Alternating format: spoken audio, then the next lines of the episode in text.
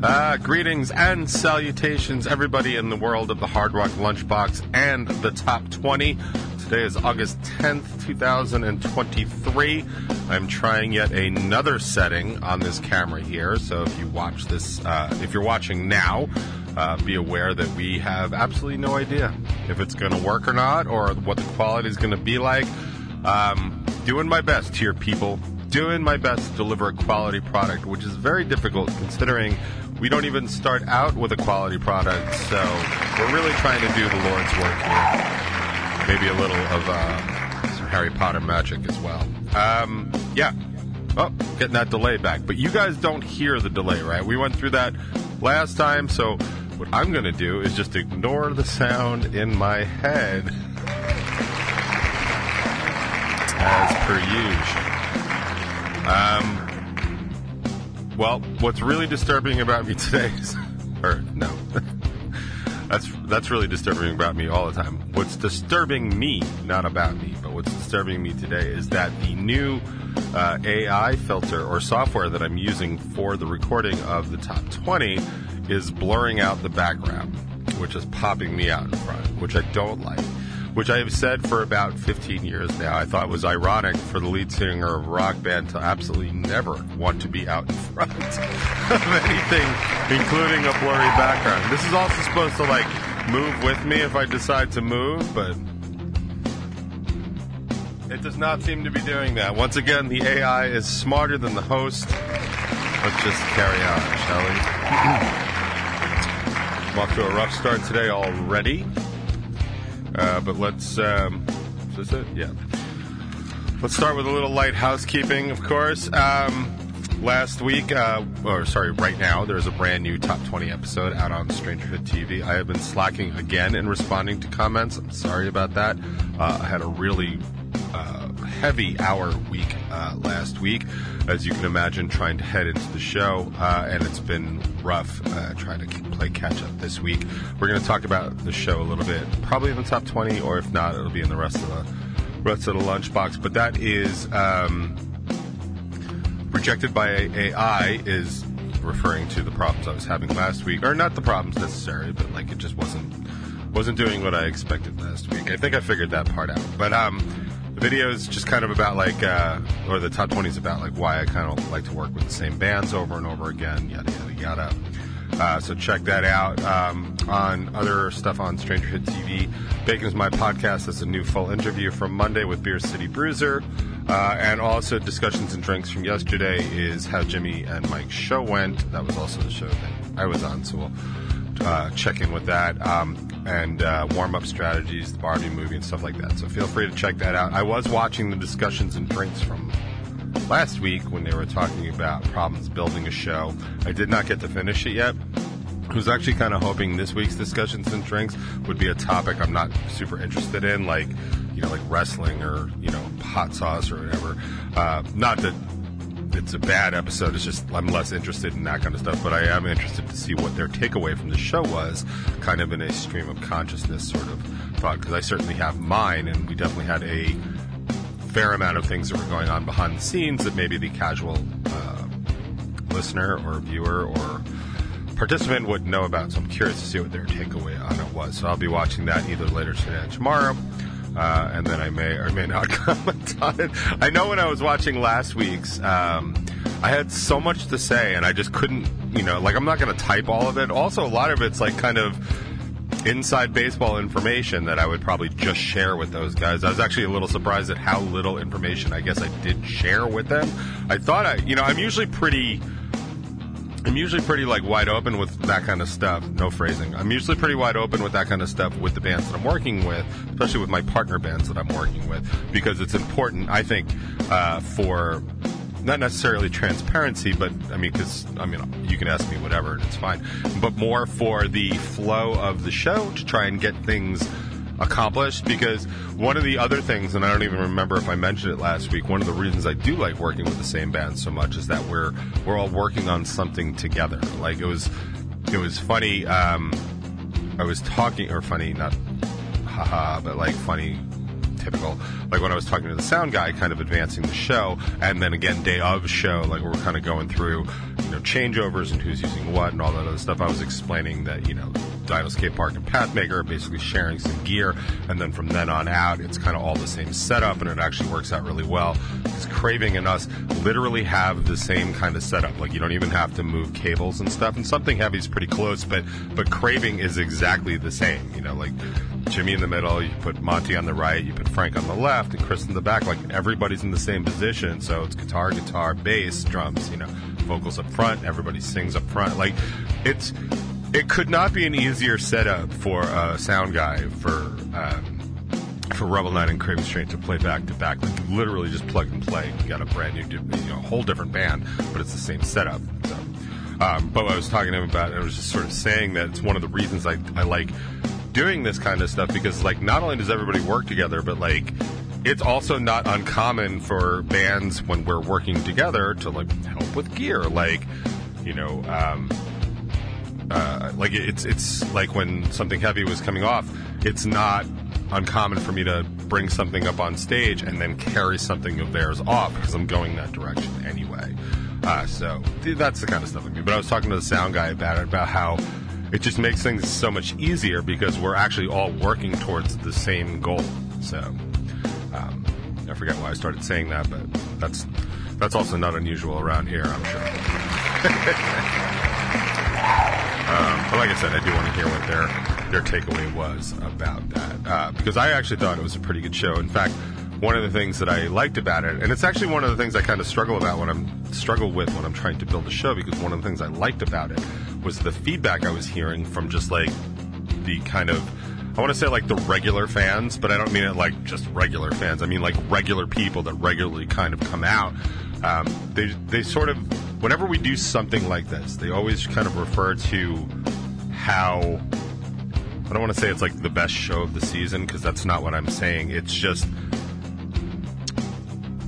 it's it's like the show to go to because everybody knows to go to it and everybody knows you know the bands that are playing so they got a pretty good idea of like who's going to be there you know what I mean? Like, I'm trying to say that without sounding like a dick, because that's not the point I'm trying to make. I'm just trying to say that it's a good event. People know it's a good event.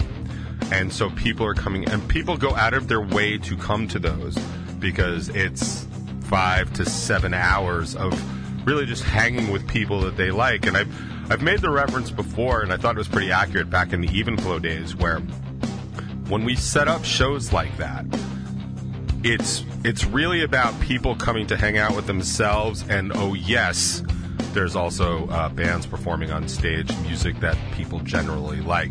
But a lot of times i i have felt secondary to the show going on in the room uh, as opposed to the show going on on stage. And i think that that is such a cool aspect of scene building and scene creation and you know just how that sort of thing works.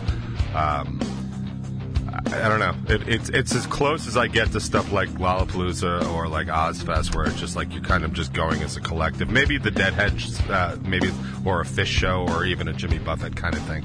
I, I don't really know because I don't really go to those things, but like that's what it kind of feels like, where it's the event and then you know the music is kind of secondary. And so I thought I thought that was pretty cool, and I was happy because that was something that we were trying to accomplish.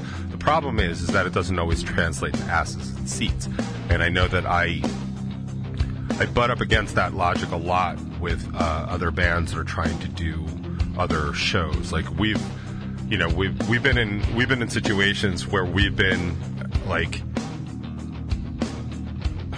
say like asked not to play, but like it's been explained to me that we were not asked to play because whoever's doing the show is like they want one band from this group of people and one band from this group of people and one band from this group of people, and it's a cash grab or sometimes it's a fan grab. Like I had had a big argument with um, with Last Turn Off Broadway about that very thing. Uh, at one point because I thought they were doing the wrong thing. I mean, I wasn't a dick about it. Um, I was a dick about it because I didn't find out the truth till much later. I was a dick about that part, but I wasn't a dick about the logic. I understand that. Like, if you want to do fan grabs, like do fan grabs. Like we've done them, we do them from time to time, um, and it's it's kind of a disingenuous term, but it's you know. It is. It is sort of what it is when you're trying to play in front of new people. I personally would rather just sort of enlarge the tent uh, anytime we play. Uh, but I will say I'm having a great deal of difficulty doing that too. It's hard to bring in new bands that don't necessarily want to play with you know four bands that know each other. I don't understand that at all. I I will take that show nine times out of ten if it's offered to me. In fact, unless there's an actual conflict, I think I would take it probably every time. Um, it's it's the model I used for, for New to You. It's the model I used whenever we would play away. You know, a lot of those bands would know each other, and they just slip us in the middle somewhere, and that was like glorious. I, I love doing stuff like that. So, as I try and build the Beery show, um, I'm actually I want to. I want to. Never mind. Uh, I'll, I'll figure that out on my own. But like, I was just thinking, like some of the bands I was reaching, wanted to reach out to. Um, because I just I haven't seen them in ages. So this might be the best way. might be the best way to to see them. Um, so anyway, so I think if, if anyone's got any comments about the show or has anything to say about it, I will talk more about some of the specifics later. I don't really need it to be part of the top twenty. It'll just be more like kind of for your own information for, for the regulars that uh, listen to the Hard Rock Lunchbox and were at the show. Like some of the behind the scenes stuff was kind of um, interesting, I think, but I don't know. Anyway, um, so if you have any questions or anything like that, now would be a good time to ask. You can hop up on 99WNRR.com and ask them. And as soon as I'm done here, I'll go through that and I will absolutely uh, give it uh, the attention those questions deserve. I think I can do that, right? Don't I do that sometimes? Yeah, I guess that's. Uh, one thing I did want to talk about, just because it's something that matters a good deal to me uh, on a personal level and a public level and all that other stuff. Uh, and if I did not, you know, I, I have not been speaking about soccer and the World Cup so much because I don't want to offer up any spoilers. Uh, if anybody is not up to date for at least the quarterfinals, um, uh, as far uh, vis-a-vis the women's national team, now would be a good time to probably like dip out and not listen to the next five minutes of the show, or um, or not, uh, or fast forward if you're if you're looking at this uh, another time or listening to this live, because I want to talk about the game uh, USA versus Sweden in the knockout round. And the, and the U.S. women's national team uh, specifically, and I want to talk just briefly a little bit about uh, socio-political nonsense that I, I think is going on, and it's this is how I deal with stuff when I'm not calling people out on social media. So sorry about that. uh, I don't see any particular. Okay, I don't see any uh, absolute vetoes from you talking about this in the chat, so I'm going to go ahead and do this. So, um, as you may or may not know, if you're not watching the World Cup, the Women's World FIFA Women's World Cup, if you're not watching that, the USA, the USA women's national team is ranked number one in the world because they're the best in the world. Um, for better or for worse, going into this particular World Cup, the one that's going on in Australia and New Zealand, there have been a lot of problems with the women's national team. There's been a few retirements. There has been a lot of injury. Um, and there has been a lot of people that just did not want to participate in the World Cup because for various reasons. A lot of, a lot of it is health based, like physical and mental, but also like when you're the number one team, it's like six weeks. It's six weeks of just being in Australia. Like it's a big thing. And yes, uh, Megan Rapinoe and everybody else that she worked with um, in the in the group to get equal pay, it's it's fine. It is it is really fine. Uh, I think they're they've finally gotten equal pay, so at least it pays for their time that they're going to be there, which I think is absolutely fantastic. And I'll go to the mat with anybody that disagrees with me because they're wrong. I I never say I don't usually say I'm 100% right. I'm 105% right on this one. It is a good thing, and I'm glad they did it. But it's still six weeks. Even if you were getting paid, like going away for like six weeks is a big. It's a big ask, right? It's a. It's basically you're going to work on a location job for six weeks or eight weeks sometimes if you got to train earlier. So sometimes there are people that just cannot make the commitment. They have personal things going on. They have other obligations. totally makes sense, right? Um, so the women's national team has been having a lot of trouble because they've got a lot of new players. They've lost some players. They lost Carli Lloyd retired, which sucks. Carli Lloyd is well before she retired was the top goal scorer. She was she's the only American uh, goal scorer that has scored scored more goals than Alex Morgan, who is still our uh, on our team and our striker and just a brilliant player, honestly. Um, but uh, Christen Press uh, is in her third ACL uh, reconstructive surgery, which actually like upset me because like she's not an old woman, you know what I mean? Like that's a big deal and probably a career ender. And then Tobin Heath decided to sit this one out because it's a lot to be in that kind of public eye. And then uh, Sauerbrunn had an ankle inju- injury, so she couldn't play defense, which forced Julie Ertz into defense. Uh, and if you don't know any of these players, it's fine. Just they've added a bunch of new players, some brilliance, honestly, um, like Trinity Rodman. Uh, uh, Williams and Sophia Smith, but they're young and inexperienced, and it kind of shows. And they also did not put the team together early enough, in my opinion. They did not get to play together enough, and you could see it. While still some of the best players in the world, anybody that's ever seen a team that's kind of out of sync, or a band that's out of sync, or any group that's out of sync, with dancers or anything like that, it shows. And when you're in sync is when things are really moving along really well. You know, so like arguably, I think the the the pre World Cup I think was a little shaky. I think they were waiting for maybe Christen Press to be able to play.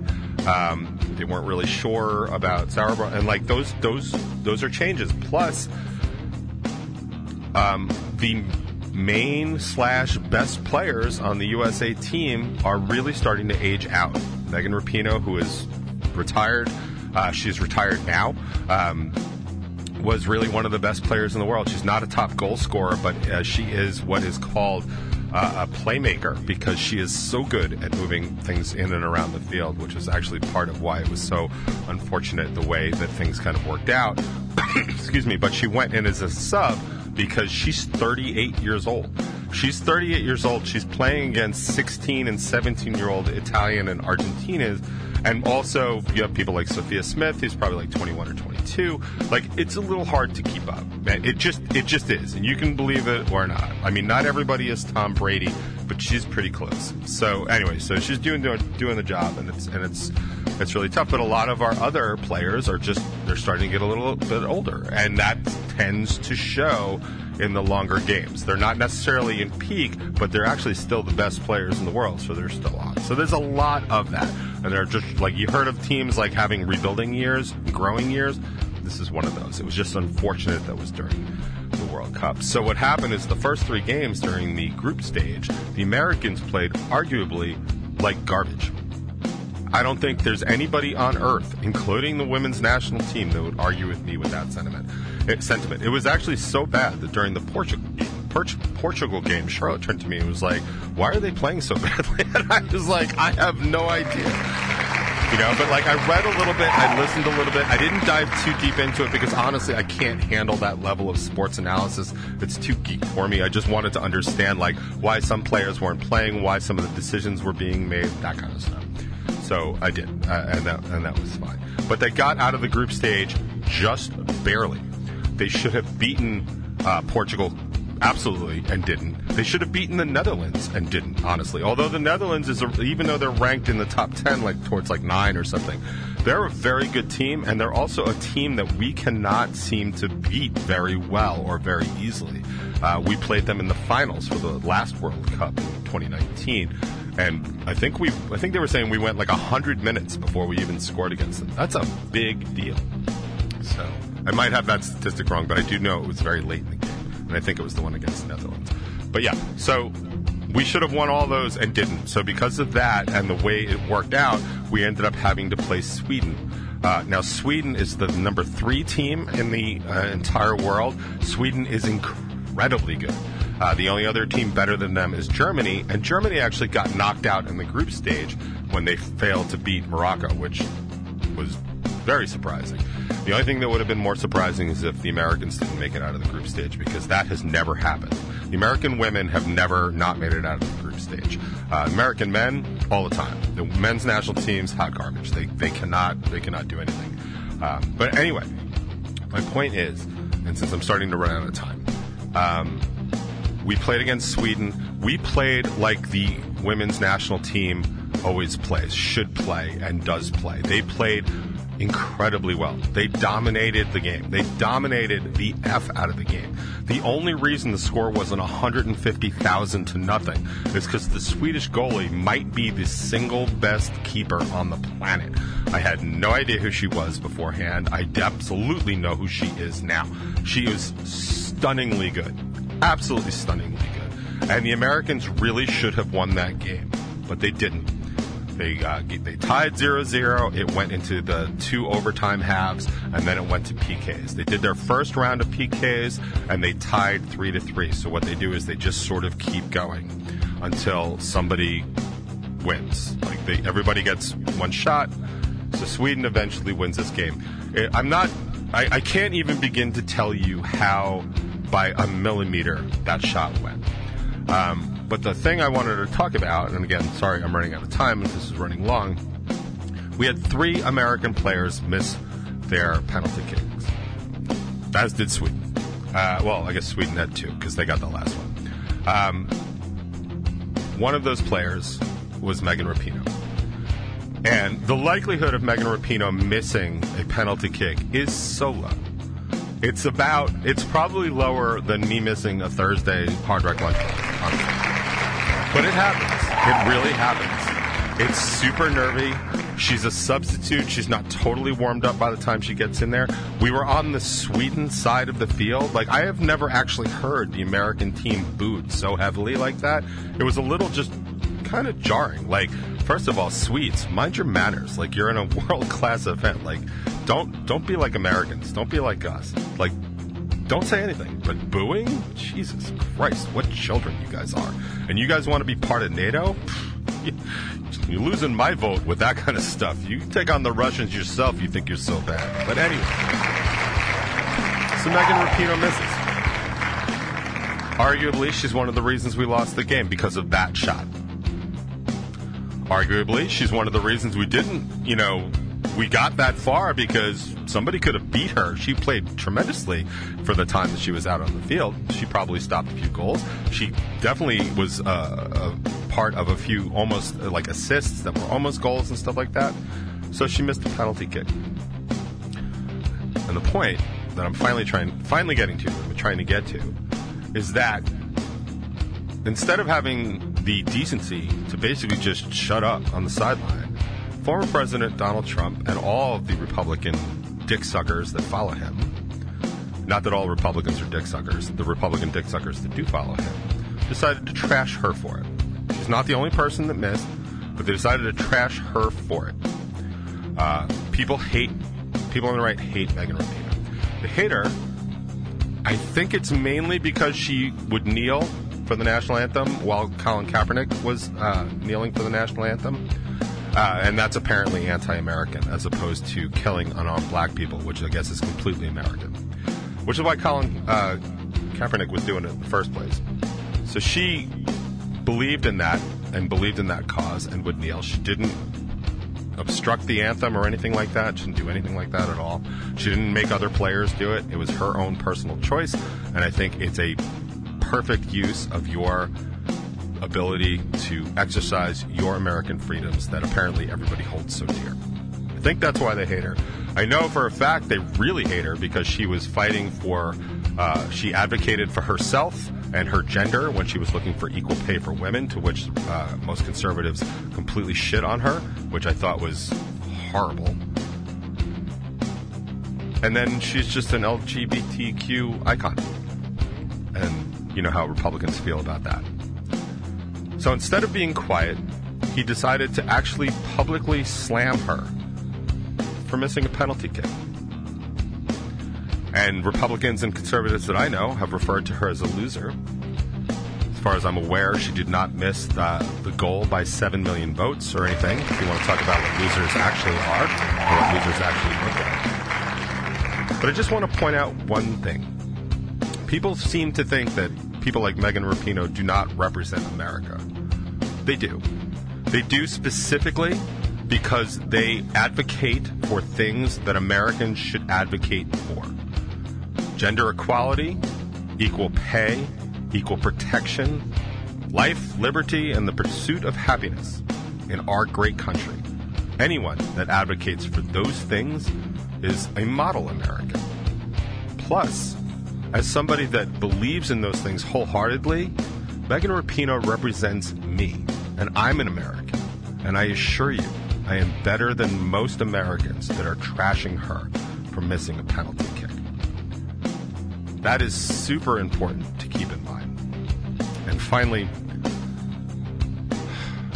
these women and all of our national athletes, they go and represent our country on the national stage, uh, so on the international stage, the world stage. They're representing America.